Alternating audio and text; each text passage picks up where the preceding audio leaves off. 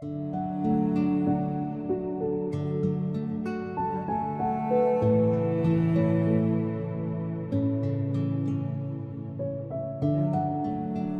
quyết trên một thứ.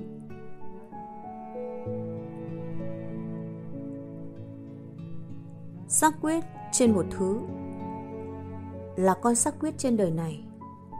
Chỉ có một thứ là biết. Không phải có hai thứ như có tôi và thế giới. Để dễ hiểu, có thể lấy mặt gương làm ví dụ. Trên mặt gương hiện ra cảnh một trăm con chim đang bay.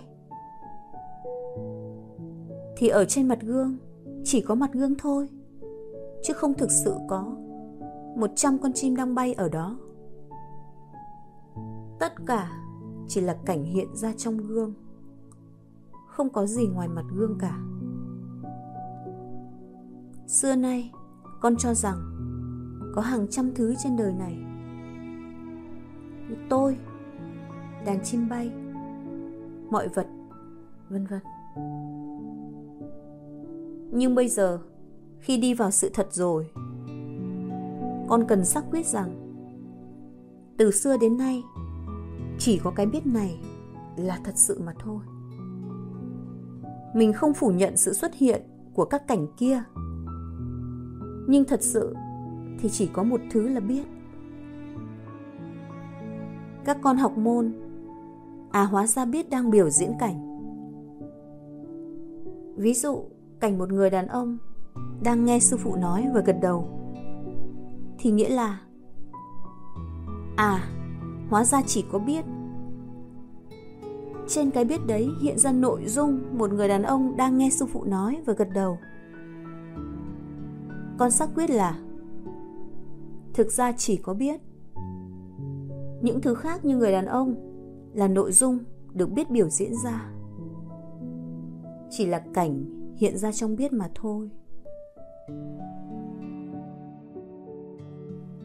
Sau khi con đã xác quyết trên một thứ rồi, tự con sẽ thấy rằng con không phải là thân thể này nữa. Thân thể này là một cảnh, một nội dung hiện ra trong biết.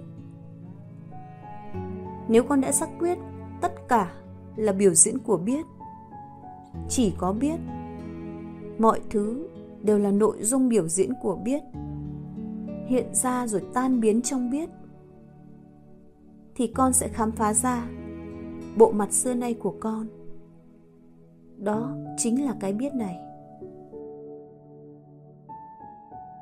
Vì vậy, trong các bước thì xác quyết trên một thứ là bước tối quan trọng. Nếu con có xác quyết được thì con tạm coi là bắt đầu sang bờ bên kia. Nếu con không xác quyết được thì con vẫn ở lại bờ bên này bờ bên này là bờ của nhầm lẫn. Bờ bên kia là bờ của trí tuệ.